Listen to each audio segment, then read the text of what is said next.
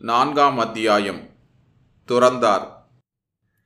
திரளான செல்வம் தெருவுக்கொரு மாளிகை வலங்குன்றா வாணிபம் நஞ்சை புஞ்சை வேளாண்மை இன்சொல்வாக்கினால் எழும்பிய செல்வாக்கு ஆணை எதிர்நோக்கும் ஆலம்பு நண்பர் குழாம். எந்நேரம் வந்தாலும் ஏன் தாமதம் என கேளாமல் முன்னே ஓடி நின்று முறுவலித்து முகம் பார்த்து அகமகிழும் அன்பு தவழும் இல்ல கிழத்தி. இந்த ராமசாமிக்கு என்ன குறை என்றுதான் எல்லாரும் பொறாமை மீதுர பார்த்து வந்தனர். ஆனால் எங்கோ எதிலோ குறை கண்டார் போலும் தாயார் கடிந்துரைத்தனரோ அல்லது தந்தையார் தட்டி கேட்டனரோ தெரியவில்லை. ராமசாமியார் ஓர் நாள் ஊரை விட்டு யாருக்கும் சொல்லாமல் வெளியேறிவிட்டார் நேரே சென்னை மாநகரம் வந்து சேர்ந்தார். தம்முடன் துணைக்கு இரண்டு மூன்று நண்பர்களையும் அழைத்து வந்திருந்தார். அவர்களில் ஒருவர் பெயர் ராமசாமி நாயக்கர் என்னும் மாப்பிள்ளை நாயக்கர். ஆம் இவர் எஸ். ராமசாமி நாயக்கர். வெங்கட்ட நாயக்கரின் மகள் கண்ணம்மாளின் கணவர். இவருக்கு மஞ்சள் வண்டி வணிகம். முதல் மனைவி கண்ணம்மாளுக்கு குழந்தைகள் இல்லை. இரண்டாவது மனைவி பொன்னம்மாள் மூலமாக ராஜாத்தி என்கிற சுப்புலட்சுமி காந்தி சரோஜினி ஆகிய மூன்று பெண் மக்கள். சந்தானம் சாமி இரு ஆண் மக்கள். இவர்களை கண்ணம்மாளின் மக்கள் என்றே அனைவரும் கருதுவர்.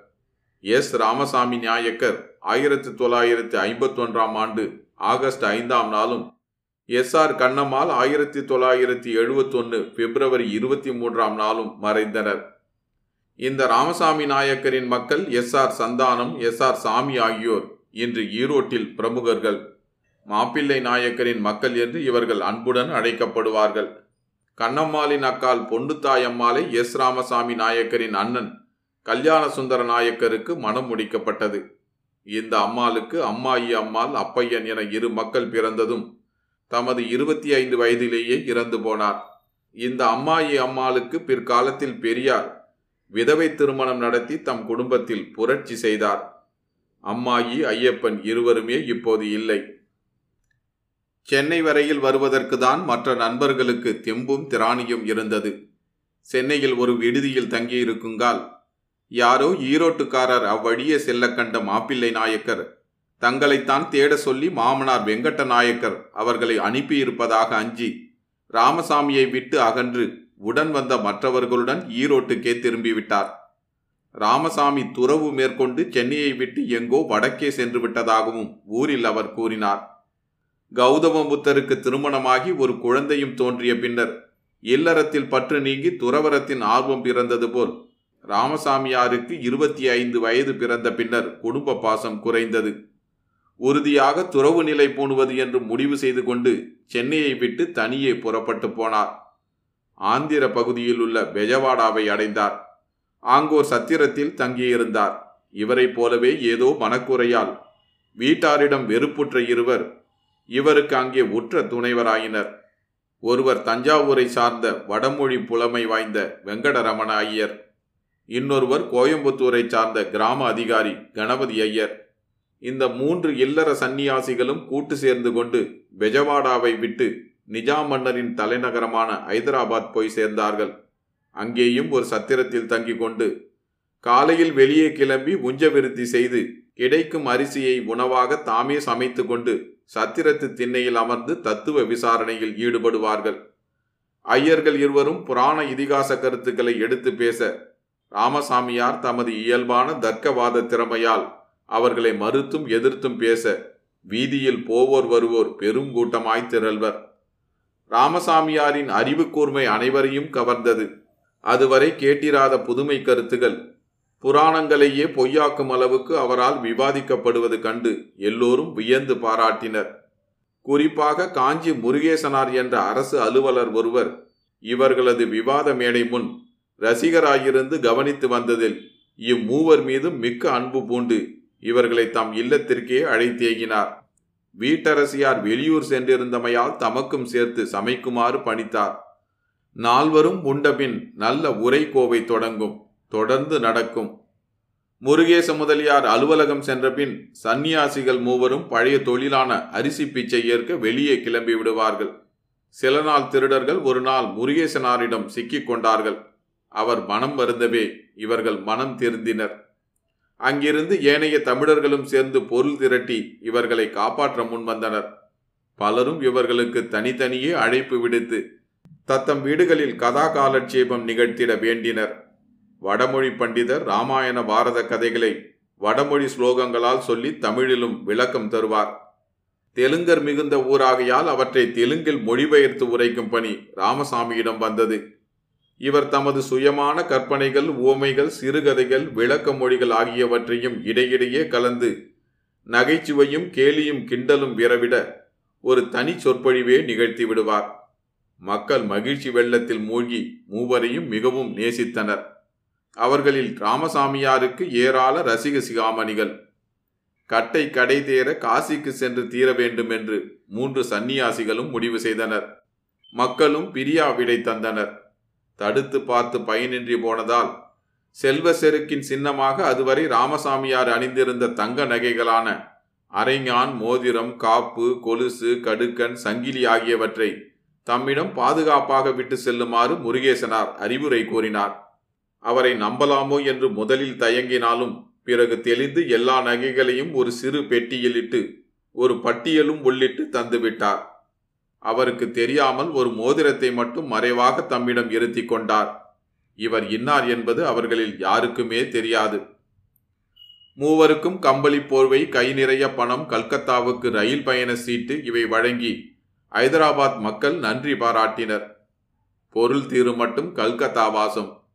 பின்னர் அங்கிருந்த சில நகரத்தார் தமிழ் பெருமக்களின் தயவால் மூன்று பேரும் காசிமா நகர் சென்றடைந்தனர். புனித கங்கையில் நீராடி புண்ணிய தலமாம் காசியில் அடி வைத்தால் பண்ணிய பாவங்கள் நன்னிடாது ஒழியும் என எண்ணிய ராமசாமிக்கு அங்கு ஏமாற்றமே எதிர்கொண்டு அழைத்தது காசியில் அன்னசத்திரங்கள் ஆயிரம் நாட்டி வருவோர் போவோருக்கெல்லாம் தர்ம சாப்பாடு படைப்பார்கள் என நம்பியன்றோ சென்றார். சோறு கிடைத்தது. ஆனால் யாருக்கு? மார்பு பூணூல் துலங்க மடி சஞ்சி அணிந்து பிறப்பினால் பூதேவர் என கண்டதும் புரிய வைத்த அந்த புண்ணியாத்மா இருவருக்கு மட்டும் இனி இவர்களுக்கு ஏன் ராமசாமியின் துணை? சோறு கண்ட இடம் சொர்க்கலோகம் என வேறு பாட்டையில் விலகிச் சென்றனர். சித்தம் குழம்பினார்.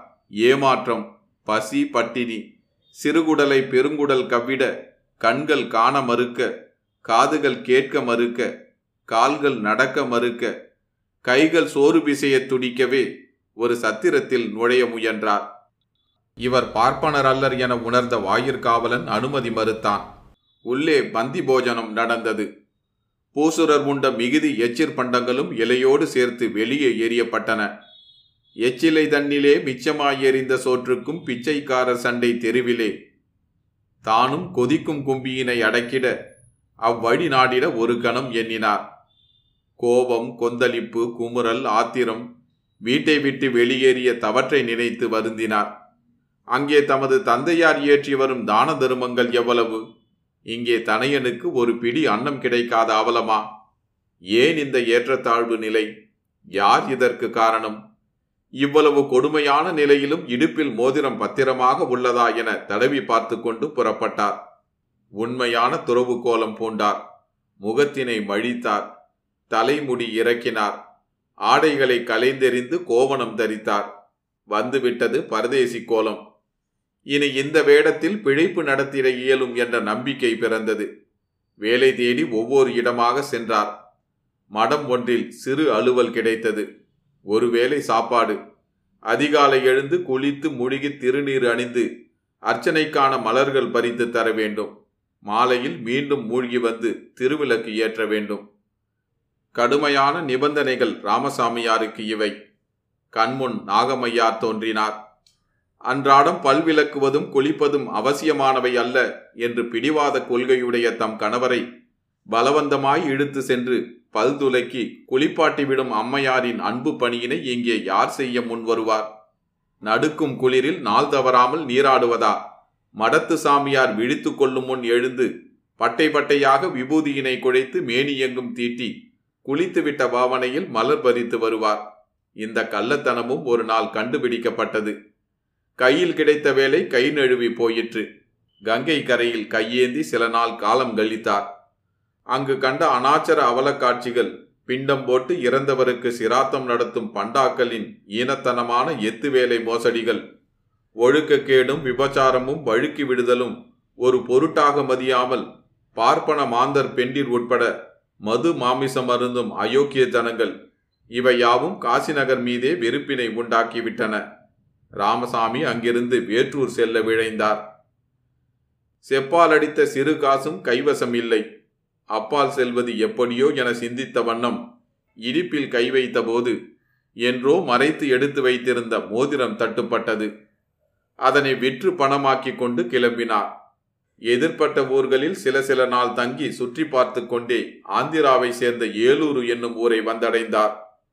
முன்னர் ஈரோட்டில் அலுவல் பார்த்த சுப்பிரமணிய பிள்ளை என்பார் ஏலூரில் இருந்து வந்தது. ராமசாமியின் நினைவில் நின்றபடியால் அன்னாரின் இல்லத்தை தேடி கண்டுபிடித்து நள்ளிரவில் அங்கு போய் சேர்ந்தார்.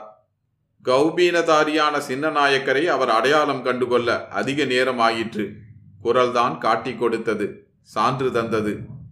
உள்ளம் நெகிழ்ந்த பிள்ளை அவர்கள் ராமசாமிக்கு வேட்டி சட்டை அணிவித்து வேடத்தை கலை செய்து தம் இல்லத்திலேயே அன்புடன் இருத்தி கொண்டார். இதற்கிடையில் ராமசாமியை காணாத பெற்றோர் என்ன பாடுபட்டனர்? எண்ணற்ற பொருட்செலவு. எங்கெங்கோ தேடி வர ஆள் செலவு. தந்திகள் கடிதங்கள் பரந்த வண்ணம் இருந்தன. நாயக்கர் குடும்பத்தில் இப்படி ஒரு நலிவா? வெங்கட்ட நாயகரும் கிருஷ்ணசாமியும் வெகு தூரம் தேடி நொந்து அந்தோ இளவலை இழந்தோம் என வருந்தி வாடினர். ராமசாமிக்கு எல்லாவற்றிலும் நெருங்கிய நண்பரான பொறியாளரும் தமிழ் அறிஞருமான பாவே மாணிக்க நாயக்கரும் பல்வகையானும் தேடி அலைந்தார்.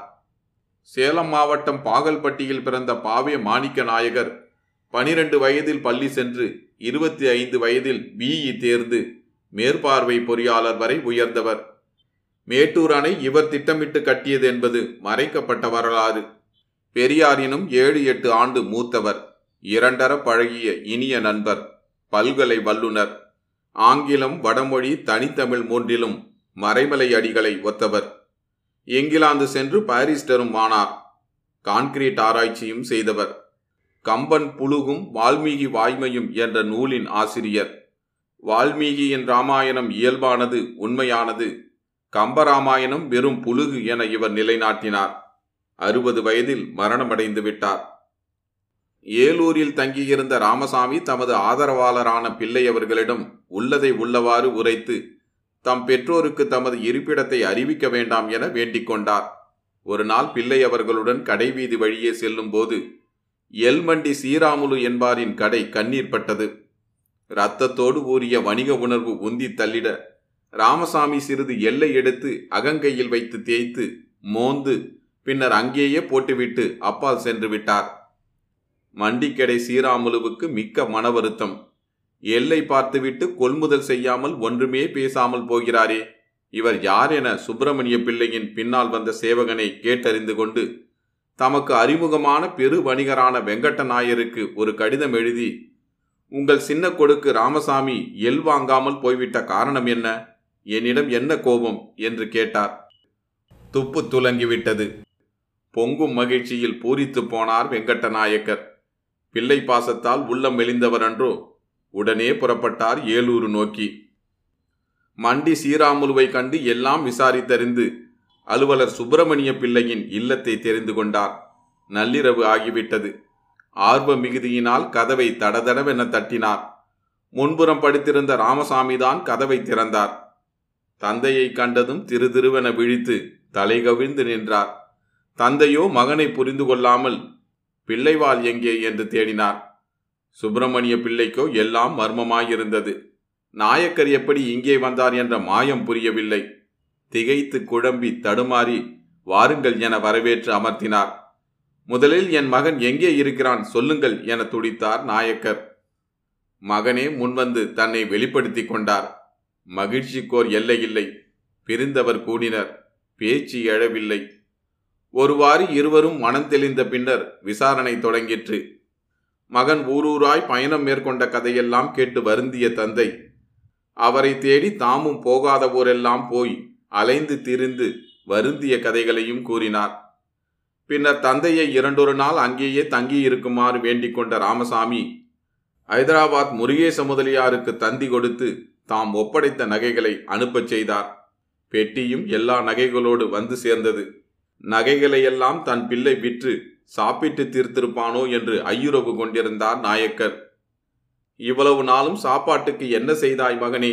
என தந்தை ஆதங்கத்தோடு கேட்க நீங்கள் ஈரோட்டில் எவ்வளவோ காலமாய் செய்து வரும் அன்னதானத்தை வெளியூர்களில் வசூலித்து விட்டேன் என சமத்காரமாக பதிலுரைத்தார் ராமசாமி. அழுவதா சிரிப்பதா என புரியாவிட்டாலும் மகனது சாமர்த்தியத்தை கண்டும் அவரது வணிக மனப்பாங்கு குன்றாதிருந்ததை பார்த்தும் அளவிட இயலா மகிழ்வுற்றார். ஈரோட்டில் உள்ள மக்கள் தம் இளையகுமாரரை பற்றி தவறாக எண்ணாதிருக்கும் பொருட்டு எல்லா நகைகளையும் மீண்டும் அணிந்து கொள்ள செய்து இருவரும் புறப்பட்டனர். பிள்ளையவர்களுக்கு உள்ளம் நிரம்பிய நன்றி தெரிவித்து ஏலூரிலிருந்து ஈரோடு மீண்டதுமே தம் பிள்ளைக்கு குடும்ப பொறுப்பு வேண்டிய அளவு தொடர்ந்து ஏற்பட ஏதுவாக தமது வெங்கட்டநாயக்கர் மண்டி என்ற மண்டிக்கடை விலாசத்தை ஈவே ராமசாமி நாயக்கர் மண்டி என்று மாற்றிவிட்டார் வெங்கட்ட நாயக்கர் தாயாருக்கு ராமசாமி மீதுதான் அன்பு அதிகமாம். பெரிய பிள்ளை கிருஷ்ணசாமியை விட.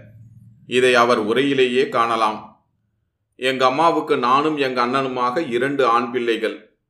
எங்க அம்மாவுக்கு என் மேல்தான் அதிக ஆசை. ஆனால் என்னை தொடமாட்டார்கள். தொட்டுவிட்டால் குளிப்பார்கள். காரணம் நான் கண்ட இடத்தில் சாப்பிடுகிறேன் என்பதால். என் அண்ணனை கண்டால் பிடிக்காது. அண்ணனும் அதை லட்சியம் பண்ணுவதில்லை. அம்மாவுக்கு காசு மேல் நிரம்ப குறி. சாப்பிடாமல் கூட சேர்த்து வைப்பார்கள். வருடம் எப்படியும் ஆயிரம் ரூபாயாவது மீதம் இருக்கும்.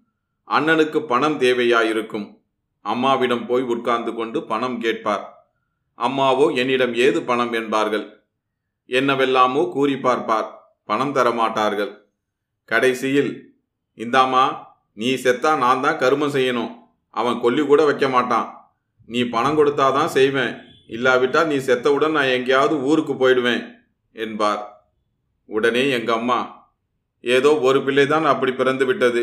நீ அப்படியெல்லாம் செய்து விடாதே இந்தா என்று கூறி பணம் கொடுத்து விடுவார்கள்.